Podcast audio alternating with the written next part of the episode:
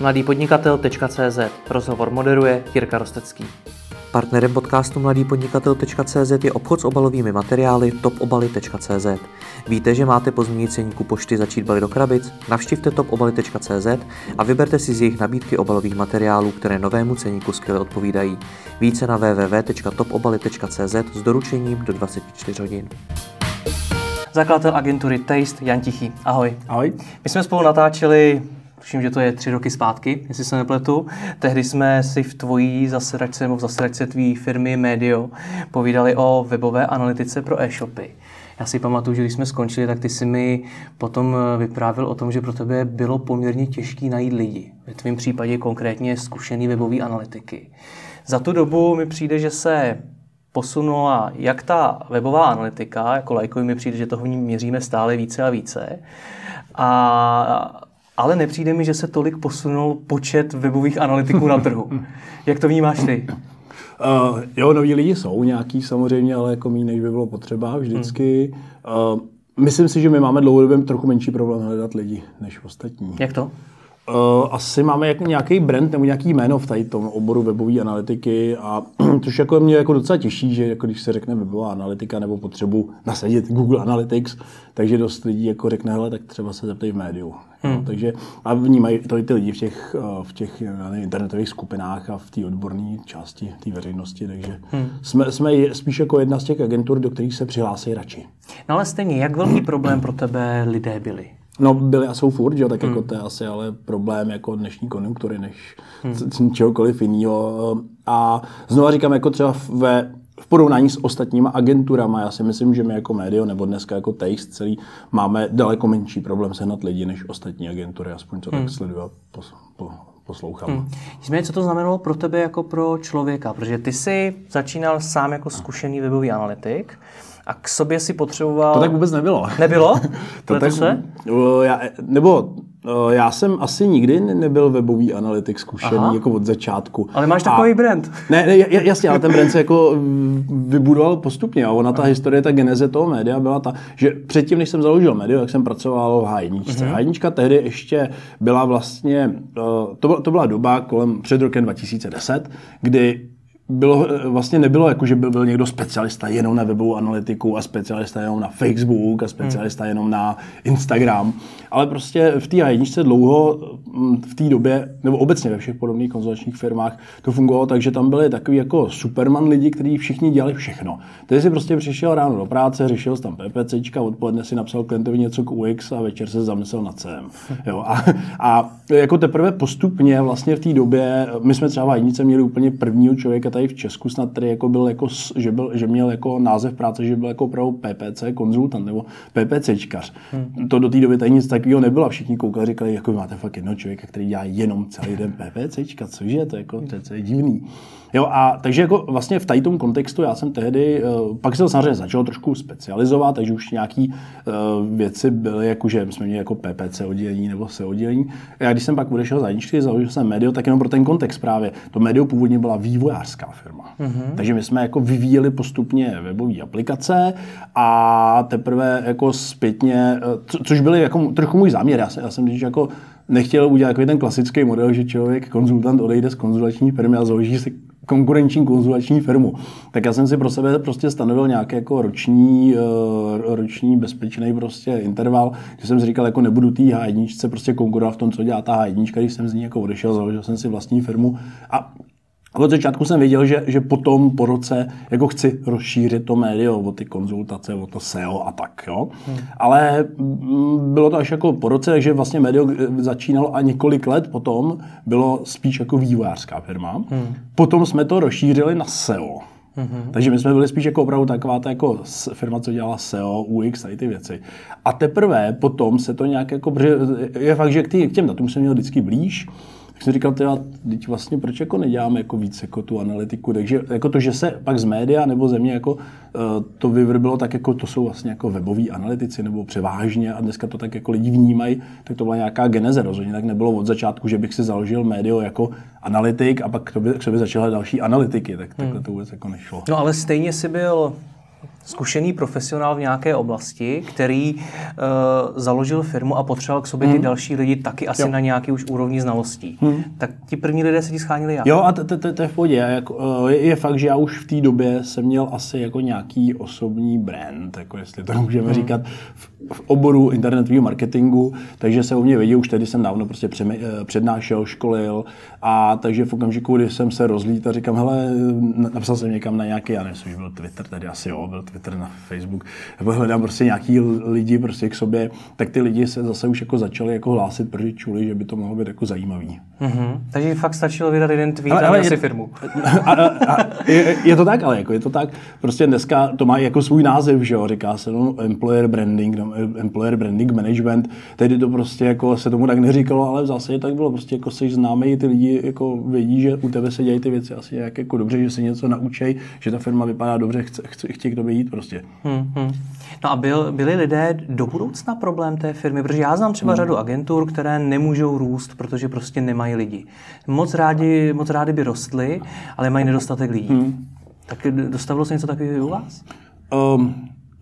To máš, v agentuře to máš vždycky na sinusce, jo? Buď to máš málo lidí, nebo máš málo práce. A to se jako střídá s železnou pravidelností, nikdy to není úplně akorát, takže záleží vždycky jenom v jaký fázi té sinusky zrovna seš a jak to dovedeš nějakým způsobem uřídit. A to je jako jedna z docela jako zásadních věcí umění řízení nebo jako vedení agentury, prostě jako srovnat se s těma sínuskama, že buď to máš málo lidí, nebo máš málo práce.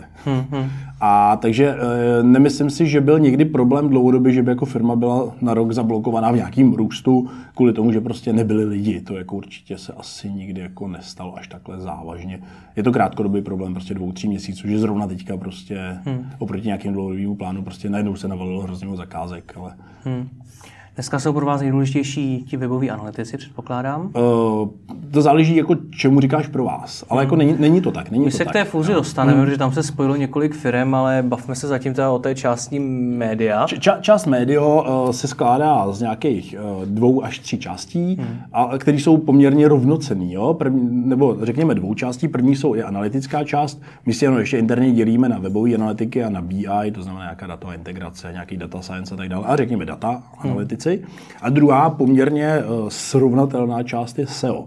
Jo, vlastně tady SEO a ještě u nás jako to UX je trošku jako v rámci toho se oddělím, že na to nějak tak dává smysl, ale to jsou jako 2 části, 2 velký oddělení firmy, které jsou rovnocenné, takže jako to Medio není jenom jako analytická firma a je hrozně zajímavý, že to záleží na tom, v jaký době historicky člověk se k tomu médiu dostal a kdy ho potkal. Takže protože já do dneška znám lidi, kteří říkají, jo, vy jste vývojářská firma, víš, jako prostě, já nevím, 5 let nevyvíjíme nic, jo.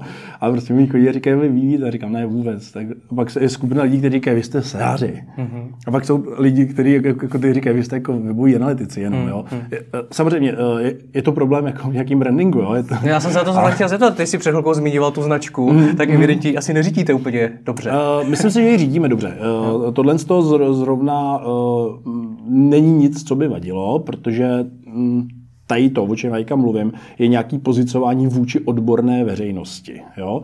A tam prostě jako sehaři vědí, že děláme SEO a že ho děláme dobře. Tam analytici vědí, že děláme analytiku, že ji děláme dobře. To znamená, to je přesně jako to cílení třeba na ty potenciální zákazníky, na potenciální zaměstnance, ale právě zákazníky, protože to jsou lidi, kteří sice třeba často nerozhodují o těch budgetech a o těch spolupracech, ale jsou to lidi, kteří třeba tomu panu řediteli jako doporučují, když mu říkají, hele, potřebuje analytiku, jak mi řeknou, no jasně, Medio. Jo. Ale tam je to, myslím si, jako docela dobře vnímaný, protože ty seáři všichni jako nás vnímají, že jako jsme fajn prostě. Dobře, ty jsi pracoval tedy v Hajničce, byl jsi markeťák, pak jsi se rozhodl z Hajničky odejít, tak proč vlastní firma? Proč ne kariéra freelancera, proč ne jiná agentura? No, tak jako proč vlastní firma, proč jako nebýt zaměstnaný, tak to byla nějaká ambice, že jo, jako mít něco vlastního, vybudovat něco víc, než jenom být jako dobrý specialista, jo. Ono i v Hajničce, já jsem vlastně dlouhou dobu tam byl spíš na manažerských pozicích, to znamená, kromě toho, že jsem byl specialista, tak jsem jako vždycky vedl nějaký oddělení nebo nějaký lidi, takže to nebyl až takovej potom skok a proč ne freelancer, no. Protože prostě zase je to jenom o tom, že buď to prostě chceš jenom vydělávat ty věci, jenom tím být specialistou, nebo chceš něco víc, něco dělat jinýho, jo. A mě to vždycky trošku táhlo k tomu nedělat jenom toho specialistu, ale prostě fakt něco budovat, něco rozvíjet. A v okamžiku, když jsi freelancer, tak v zásadě děláš dobře svoji práci, dostáváš za to poměrně asi pěkný peníze, ale máš tam jako limit svýho času, nějaký škálovatelnosti, limit toho, co jsi obecně schopný dokázat. Jo? My se asi k tomu možná ještě jako dostaneme, ale prostě obecně v agentuře nebo ve firmě více hlaví máš pak najednou daleko víc možností, co můžeš dělat, než když jsi jako jeden člověk a jenom pro nějakého klienta děláš nějakou svoji dílčí odbornou část. No, když jsi už narazil na ty peníze, tak se zeptám na rovinu, vyděláš si jako majitel agentury stejně co freelancer? Ne. Ale tak jako majitel agentury... Takže si vyděláš míň? Jako majitel agentury si stanovuješ plat, jo, který si můžeš stanovit v zásadě jako naprosto volně. A my vlastně teďka jako v rámci Tasteu, kdy nás víc jako spolumajitelů, tak máme nějakou domluvu, že si dáváme nějaký plat, který nám stačí k žití. No, takže žijem, jenže samozřejmě tam máš jako ten druhý plán, jo. To znamená, že tam máš nějakou agenturu, která má nějakou svou vnitřní hodnotu prostě. To znamená, že zatímco jako freelancer si musíš vydělat hodně, protože si vedle odkládáš na důchod, tak prostě pro nás ten důchod je v té agentuře jako takový, jo, ne, že my si nic neodkládáme bokem, ale prostě budeme agenturu, hodnotu. Prostě co, tu hodnotu, takže cíl je jedno hned to prodat? Nemusí to být tak. My to máme postavený vlastně tak, že když jsme jako založili Taste, teďka společně dohromady, tak jsme si řekli, že to platí, že v krátkodobém a střednědobém horizontu to rozhodně neděláme na exit. Jo? A mimochodem, to je strašně zásadní rozhodnutí, protože ti to ovlivňuje úplně všechno, co v té agentuře děláš, jak ji stavíš. V okamžiku, kdybys jako chtěl jako střednědobě nebo krátkodobě prostě ji prodat, tak ji prostě nějakým způsobem jako nafukuješ, neděláš žádný dlouhodobý investiční věci, které jako nejdou na nějaký okamžitý zisk, na nějakou okamžitou EBITDA a tak. A zatímco prostě my tím, jak jsme si řekli, nejdem to prodávat, děláme agenturu tak, že aby jsme měli kam chodit do práce, aby jsme měli něco svýho, na co jsme hrdí, co budujeme, tak prostě najednou se k tomu stavíš úplně jinak. Děláš spoustu investičních věcí, které třeba budou vydělávat za 5 let, nebo začnou dávat smysl za 5 let, když jako chceš udělat firmu na prodej, tak to nikdy neděláš, protože to jenom žere prachy a nic nevyděláváš. No, takže když se vrátíme k těm penězům, tak... Ale jako když se vrátím přesně jako k tomu, v čem je ta, jako ta hodnota. Já nevím, jako jestli to za 5 let prostě, nebo za 10 let neprodáme, já fakt nevím, jo. Ale dneska, i kdyby jsme to, samozřejmě to je jako varianta B na ten důchod, varianta A na ten důchod je prostě, že bude mít firmu, která i dál pojede a bude vydělávat průběžně prostě každý rok nějak. No a jak se u toho člověk cítí, protože ty se pohybuješ v té odborné komunitě, kterou jsi i sám zmínil, kde je řada freelancerů s hodinovkama 2000, 3000, já nevím kolik dalších tisíc, versus ty, když jsi sám řekl, že si vyděláš míň jako šéf té agentury než jako freelancer, tak nelákalo tě to někdy? Hele, zkusit ještě nějak zkombinovat nebo se vrátit? Tohle je strašně zajímavý, vlastně i s těma ostatníma jako spolumajitelema Tasteu jsme se docela potkali, lidi, kteří moc tady ty jako prachy neřešejí. Jako myšleno, že prostě by se chtěli jako někde jako hromadit nějaký peníze a obklopovat prostě nějakým bohatstvím a tak. A je to jako hrozně zajímavý, protože v zásadě my bychom se asi jako mohli zvýšit nějak jako platy úplně nehorázně, ale prostě dneska ta strategie je taková, že opravdu nám nic nechybí. My jako máme kde bydlet, máme na jídlo, máme v čem jezdit do práce a máme za co jezdit na dovolenou. Jo, ale prostě všechny ostatní peníze prostě dneska aktuálně necháváme v té firmě prostě na nějaký přesně jako rozvoj, prostě na nějaký reinvestice a tak. Když říkáš, že si můžete nehorázně zvýšit platy, tak nakolik si tak vydělá, nebo kolik si tak vydělá člověk, který založí vlastní agenturu? Kam se mzdově dostane podle té zkušenosti? Jako myslíš, jako v našem případě, nebo teoreticky? No tak teoreticky se může dostat kamkoliv, ale ve vašem případě. Hele, já asi jako nebudu mluvit v konkrétních částkách, ale jako myslím si, že jsme jako pod nějakým 50% percentilem ve firmě. Jako, že jako myslím si, že polovina lidí ve firmě bere víc než my, třeba odhodem. Aha. A ještě mi k tomu řekni, po jak dlouhý době jste si vůbec ty peníze byli nějaký rozumný peníze, byli schopni vyplácet. To je zase znám řadu zakladatelů a agentur, kterých to nastalo třeba až po 5 letech. Do té doby byli na nějaký základní mzdě, minimální mzdě. Jo, člověče, to už je docela dlouho, jo, ono Medio existuje 9 let, ale jako myslím si, že tak jako třeba první dva roky, že jsem si fakt jako posílal jako tu minimální mzdu, no. Jak se žilo?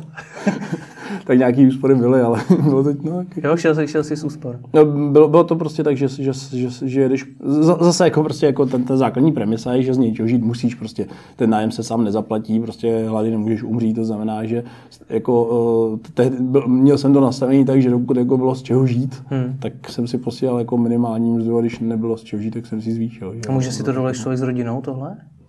Já jsem ještě tehdy neměl rodinu, takže samozřejmě rodina všechno komplikuje v úvozovkách, protože, nebo takhle, ono tak záleží, jaká jsi osoba, jaký máš vztah k rodině, jo? Já třeba jako jsem jako hrozně rodinný typ, prostě snažím se jako věnovat, nebo baví mě to i v některých lidech, jako věnovat se prostě lidem, manželce a tak, jako dětem a jsou samozřejmě lidi, kteří smrdí v práci od nevidím do nevidím a pak jako pro ně jako ta rodina jako není jako argumentem pro podnikání nebo nepodnikání.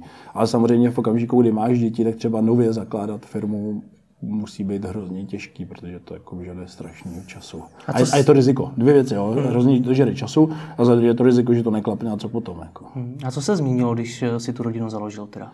U mě už nic moc, protože vlastně u nás se to stalo v okamžiku, kdy už ta firma nějakým způsobem aspoň trošku jela, fungovala, takže jsem byl prostě jako schopný se jí jako věnovat dostatečně. Další věc, kterou freelanceři oceňují, nějaká určitá svoboda na té volné noze, nezávislost na ostatních.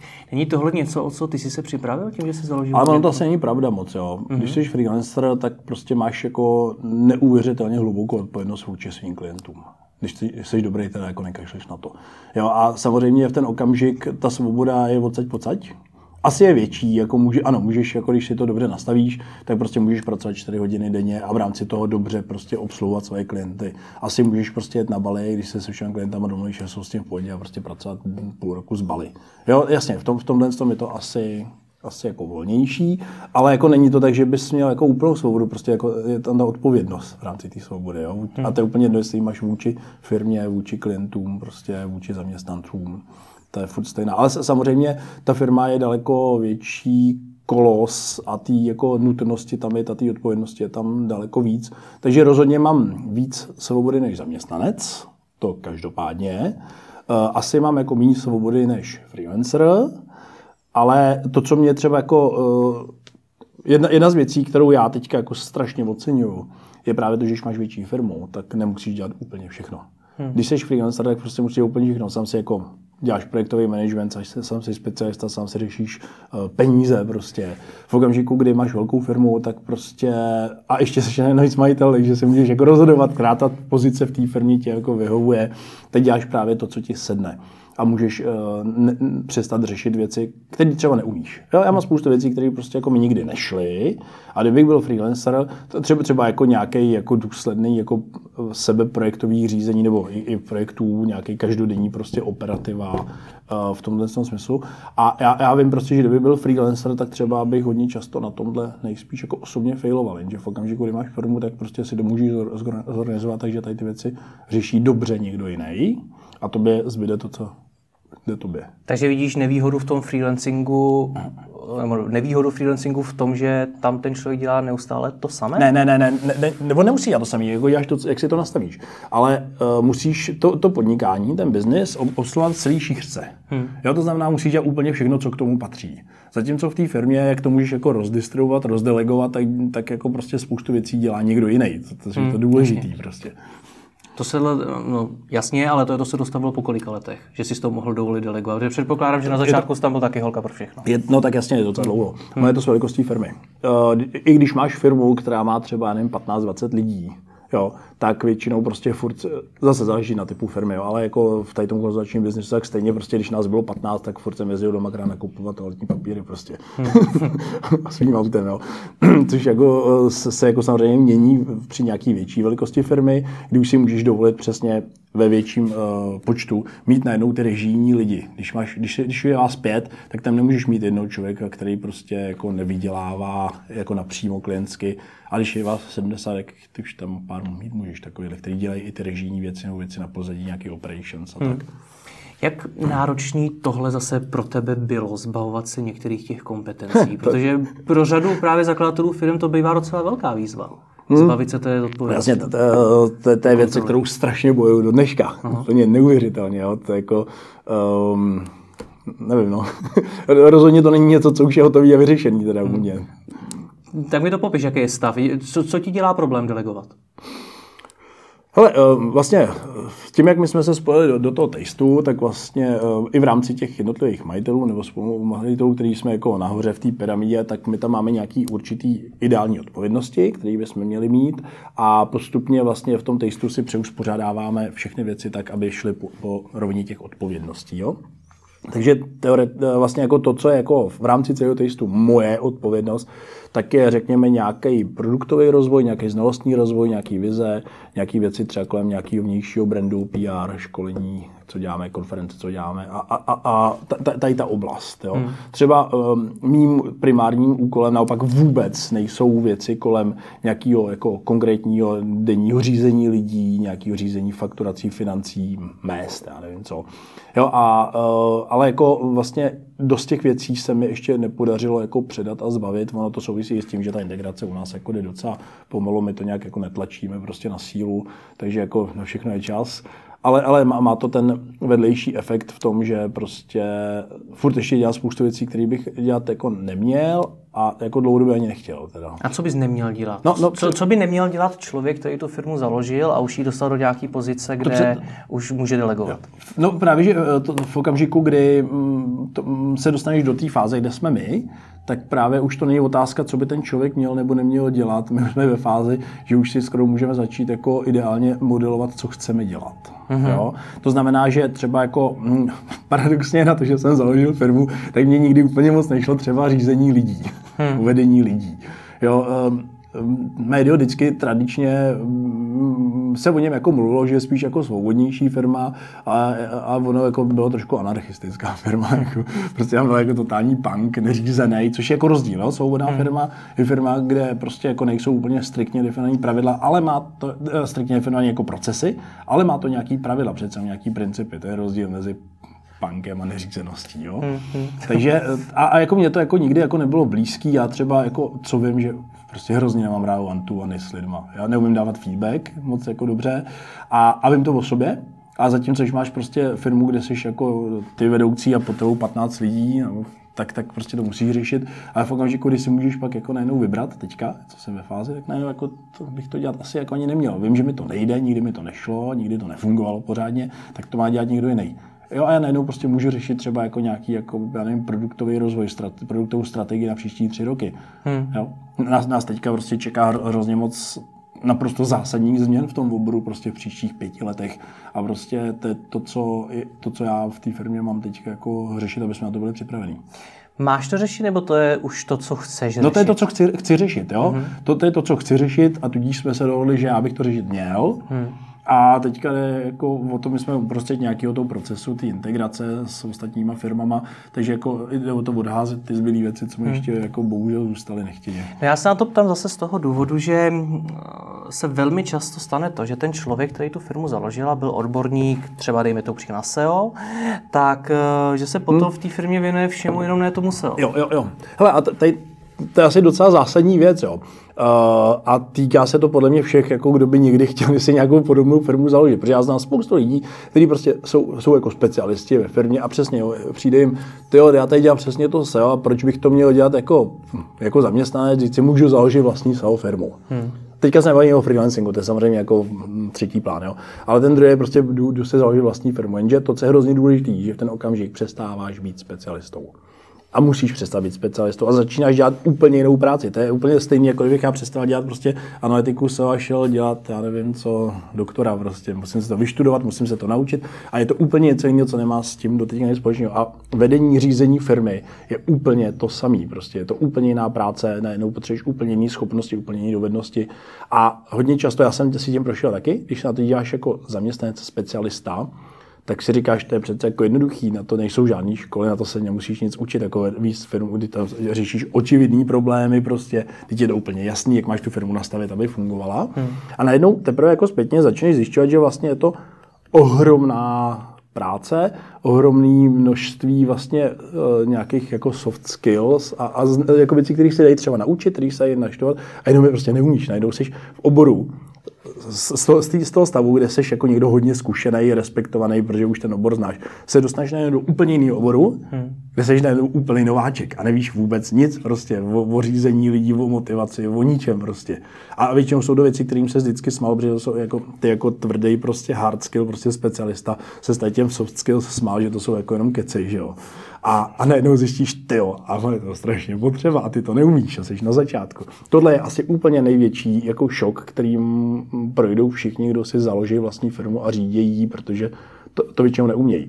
Jo, a chápu, že ty to jako možná jako k tomu míříš, jo, že v okamžiku, kdy ti vyroste firma, tak seš čím dál tím víc ten manažer a čím dál tím méně ten produktový specialista.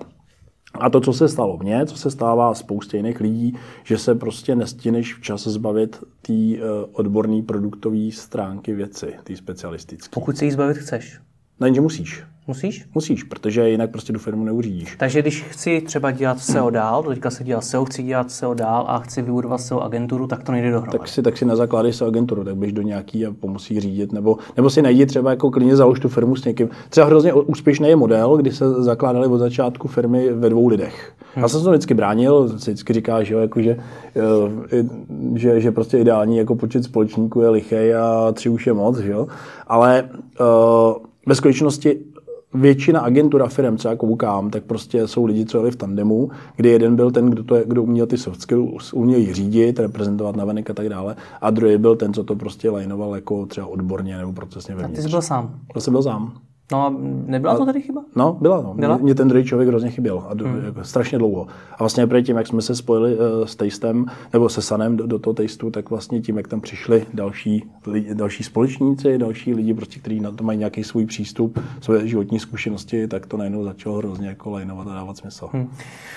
Jak jsi to řešil teda to, že ti ten člověk chyběl, že jsi spoustu věcí neuměl dělat, nikdy si je nedělal? Řešilo se to tak, že prostě ono to poznamená tu firmu. Jo? Medio vždycky, my jsme se o tom bavili na začátku, že ta firma byla respektovaná u specialistů, potažmo to, jako se o ní, jak jako mluvilo je, oni jsou dobrý, oni tomu rozumějí, tak přicházeli i sami klienti, ale vždycky jsme byli jako lepší na ten produkt, než na ten client service. Jako. My jsme vždycky vlastně jako dělali produkt. A když jsi jako...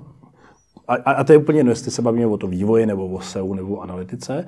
A jsi i jako majitel firmy zaměřený a zamilovaný do produktu. Děláme dobře analytiku a ještě bychom mohli udělat tohle z toho. Nebo vývoj a napíšem si vlastní framework a tady to přeprogramujeme a tady máte blbě tady tu třídu. A tak najednou jako řešíš úplně irrelevantní věci z pohledu firmy. Z pohledu firmy musíš řešit jako rozvoj firmy, nějaký prostě vztah ke klientům, její branding, prostě organizaci vevnitř a tak dále. A místo toho, že řešíš produkt, specialistickou věc, tak to je prostě hrozně špatně. A strašně to podsekává té firmě nohy.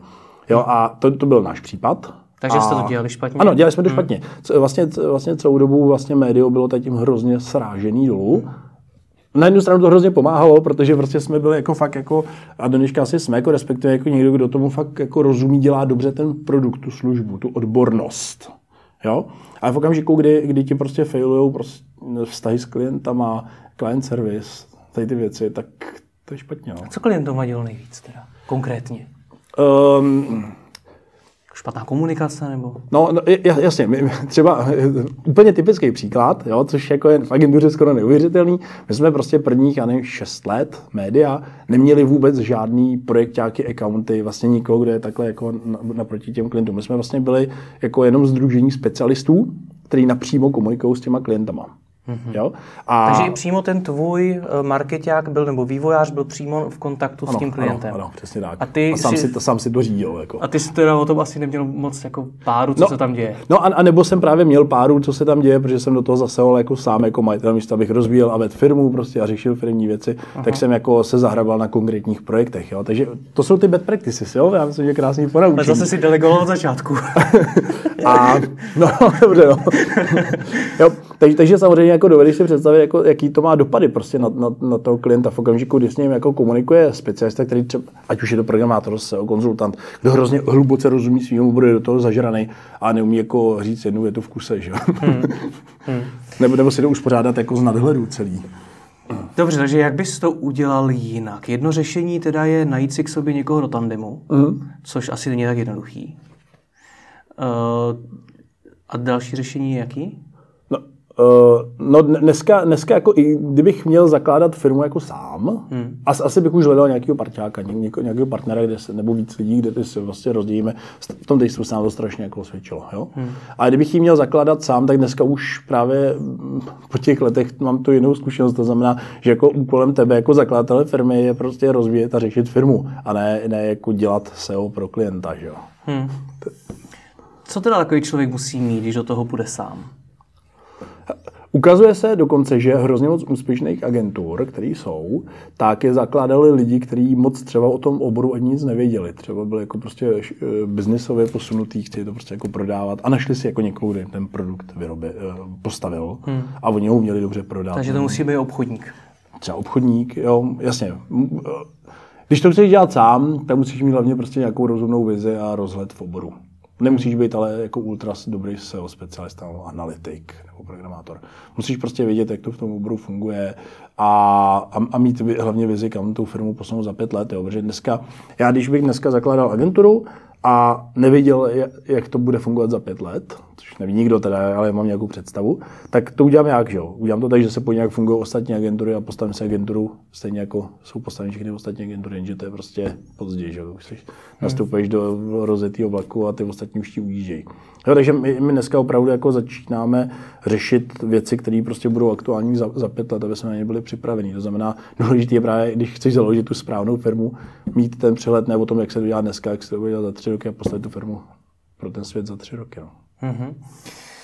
Ještě mě na tom zaujala jedna věc, když se vrátím k té odborné komunitě, mezi kterou jsi se pohyboval, tak ty jsi s nima o těch věcech nemluvil?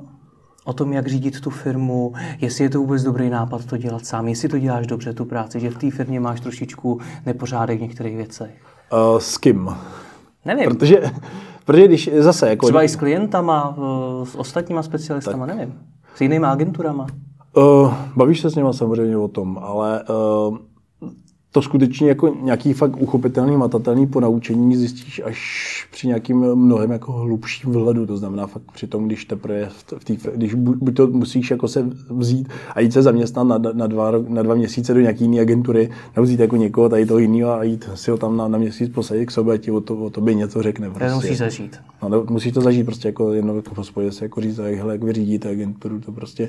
Navíc jako spousta věcí, přesně, dokud jako je nepochopíš, že ti to jako nenabije čumák, tak spousta věcí ti přijde jako očividná a jednoduchá. Já jsem to říkal, když jsi prostě jakýkoliv specialista, tak založíš za agenturu, co na tom je, a to se přece nic nemění, budeme dělat to SEO, jenom prostě budeme posílat ty faktory my sami. Jo, tak dokud prostě na to nenarazíš, tak ti ani nenapadne, že bys to měl řešit, a i když ti to někdo říká, tak ti přijde, jo, ty to je přece jako jasný, to je očividný, a pak stejně jako ty chyby uděláš prostě. Takže se tomu nějak předcházet nedá. A tak asi někdo to má jako v hlavě od začátku srovnanější, někdo míň, no, tak...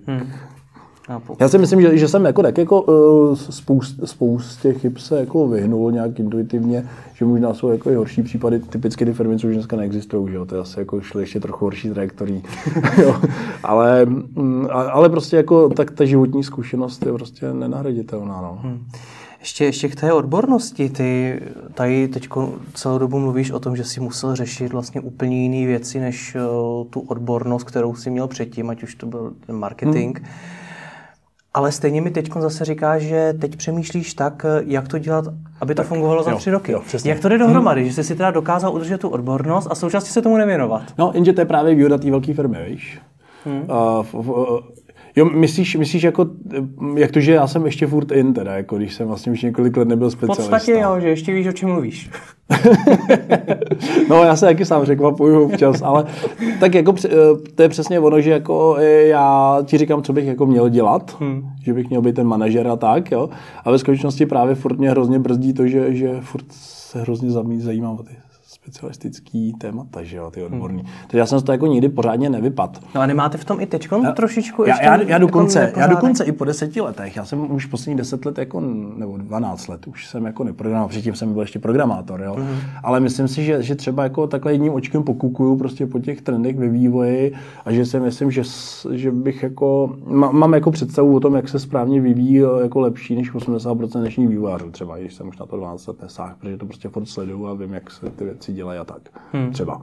Jo, a to není o tom, že musíš jako to každý den dělat, naopak ono je možná lepší každý den to nedělat a u toho oboru si udržet trošku takový nějaký odstup, nadhled, najednou nejsiš prostě zahrabaný v té denní operativě a umožňuje ti to jako nad tím oborem přemýšlet trošku z nadhledu. Což je právě ta výhoda zase pro to strategické přemýšlení. Přesně, když děláš každý den operativu na klientech a dneska řešíš to SEO a zítra řešíš a tak, tak jako nemáš prostor, ani mentální, prostě si to srovná v hlavě a přemýšlet nad tím, jak to bude vlastně za ty 2 roky. No ale když na to jenom takhle koukáš, ale v praxi to neděláš, tak máš spíš takový ty...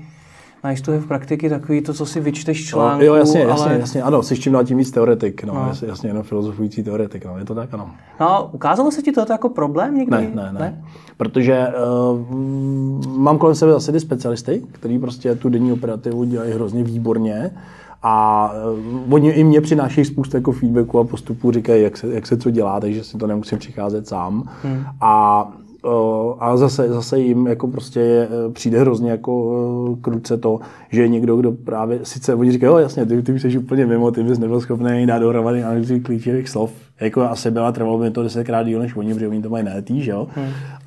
Ale prostě zase prostě, když jim jako řekneš jako nějaký jako prostě takový ten jako překrývající nadlek, no jo, to je vlastně pravda, jo.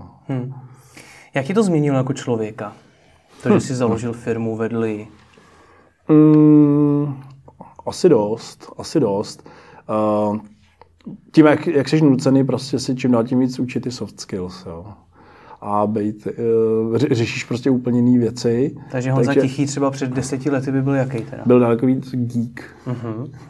Já jsem asi jako nikdy nebyl úplný, i když zrovna teďka asi 2 měsíce dozadu jsem byl na nějakých schůzce a první, co paní na mě koukla, řekla, vy jste programátor, co? Vy jste byl programátor. Říkám, OK, tak asi jako furt nějak jako se chovám nebo tvářím jako programátor, ale asi bych byl jako daleko větší, jako geekovatější.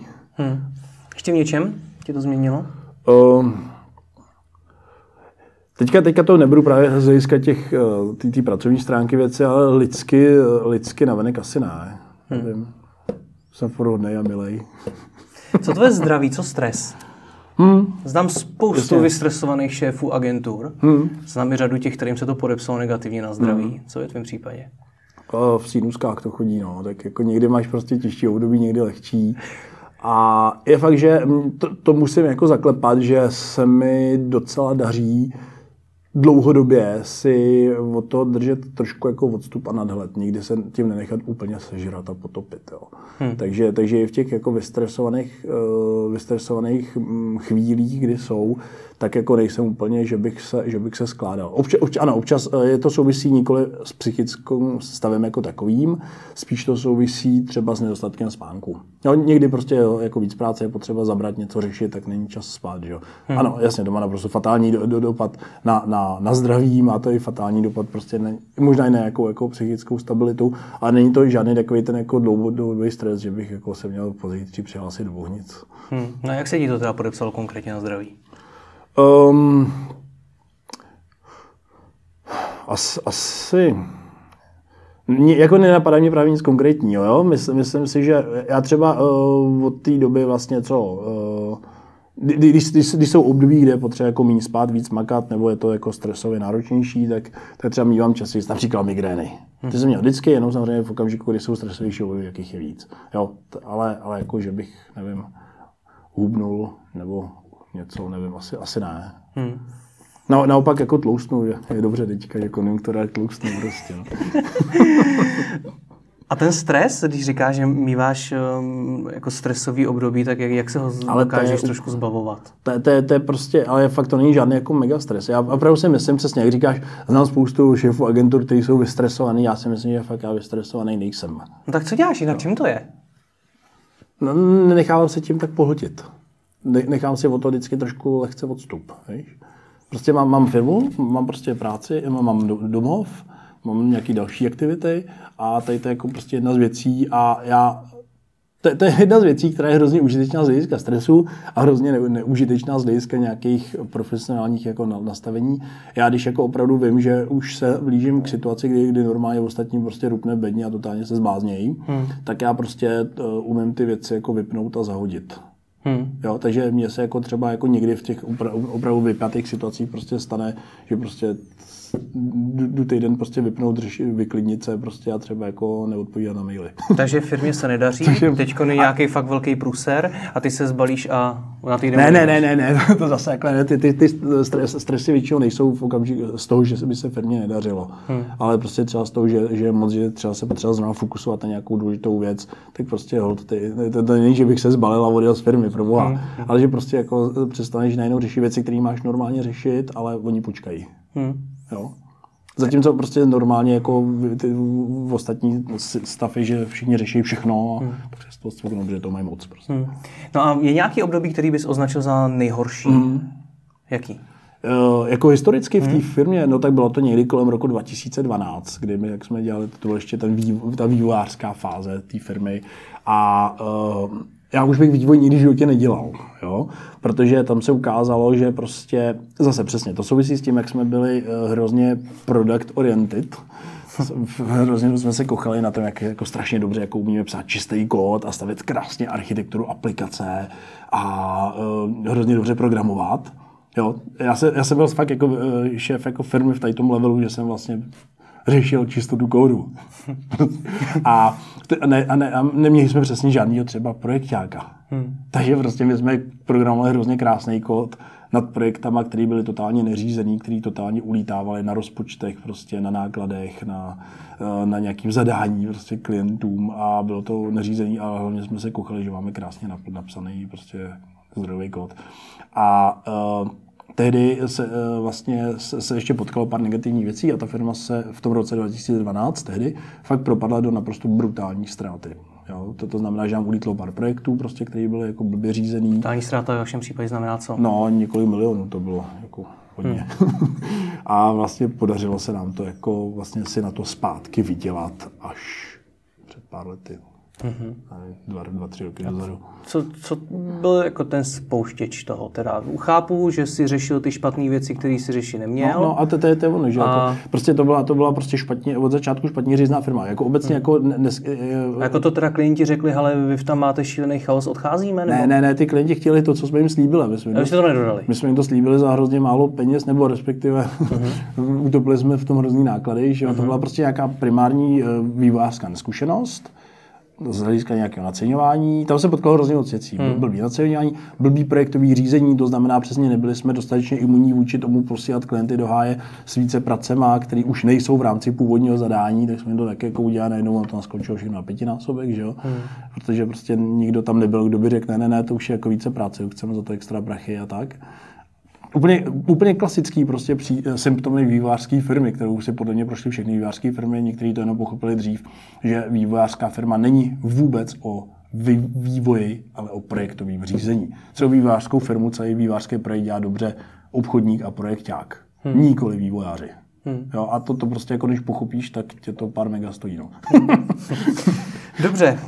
Loni jste se rozhodli sfúzovat 3 agentury a založit jednu společnou značku, to je ten Taste. Jasně. Tohleto, o čem se celou dobu bavíme, to byl pro tebe ten hlavní důvod? Zbavit se činností, které ti nejdou a zaměřit se na to, co chceš? Nebyl to... Ta fúze s tím Sunem, oni to byly původně jako 2 firmy opravdu, jako Medio a Sun. Pak se přidala 3. Je to trochu složitější, ale jako v zásadě se spojily dvě firmy, Medio a Sun. Sun měl jenom uvnitř sebe nějakou jako podfirmu, zatím jenom oddělení jako nějaký kreativní a strategický, který teprve později jako se osamostatní jako samostatný Digistory. Uh-huh. Jo, ale my jsme rovnou říkali, že je to Medio, Sun a Digistory, protože tam už ten plán na to samostatní to Digistory byl, ale čistě formálně ohledně IČO a tak, to byly dvě firmy, prostě Medio a Sun. Rozumím. A ten důvod, těch důvodů, proč to spojit, bylo víc.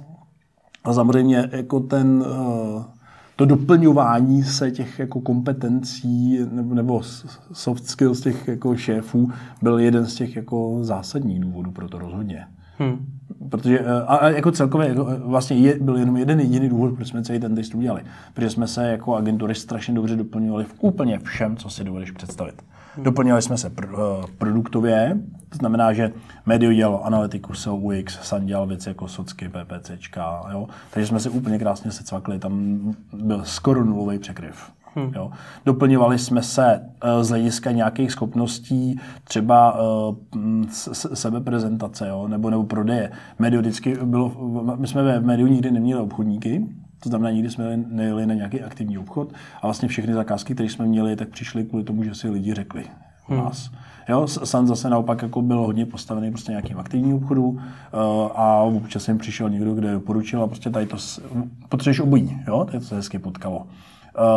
Zase Sun byl vždycky docela relativně striktně procesně řízený, což je špatně. My jsme byli úplně anarchie, což je taky špatně a potřebovali jsme to jako nějak potkat dohromady a to jestli to byla anarchie nebo prostě procesně řízený, bylo zase daný prostě nějakýma osobama, osobnostma těch majitelů. A v okamžiku, kdy jsme to secvakli, tak prostě teďka jsme našli nebo hledáme nějaký jako rozumně vyvážený prostě model v tom. A docela to funguje, musím říct tohle. Jo, to znamená, že i když jste se ptal na to, jako, jestli jako ten důvod, nebo ten jeden z důvodů je nedělat všechno, máte jako logický důsledek. Prostě najednou, když je vás víc, tak každý z vás si vemete to, co vám zrovna komu jde. To znamená, že mě šlo vždycky dobře dělat prostě tu bublinu třeba kolem té firmy, tak dělám wow bublinu kolem firmy. Jo? Někomu jinému šlo zase prostě vnitřní řízení firmy a nastavení prostě těch jako nějakých procesů, aby to nebylo úplně při procesu, aby to fungovalo. Tak to asi takže je to dneska lepší, než to bylo předtím? Ano. Takže jsi to celkově šťastnější? V některých ohledech jo, ale jo, v zásadě jo. To není ne, úplně... Ne, taky... Ano. Když to řeknu celkově, tak jo. Samozřejmě některé věci jsou výrazně lepší, některé se jako zhoršily, ale celkově je to... Co se zhorší po takovéhle fúzi? Třeba hrozný nezvyk samozřejmě, když seš člověk, který má 8 let nebo dlouho svoji vlastní firmu, takže najednou ta firma není jenom tvoje, takže jako musíš jako brát ohled i na někoho jiného, že jako nejseš jediný, kdo je tam pánem všeho míra, prostě jako nemůžeš si všechno úplně dělat, úplně poslední rozhodnout všechno sám. A to je to, co jsme chtěli. Jenom je to takový jako nekomfortní najednou.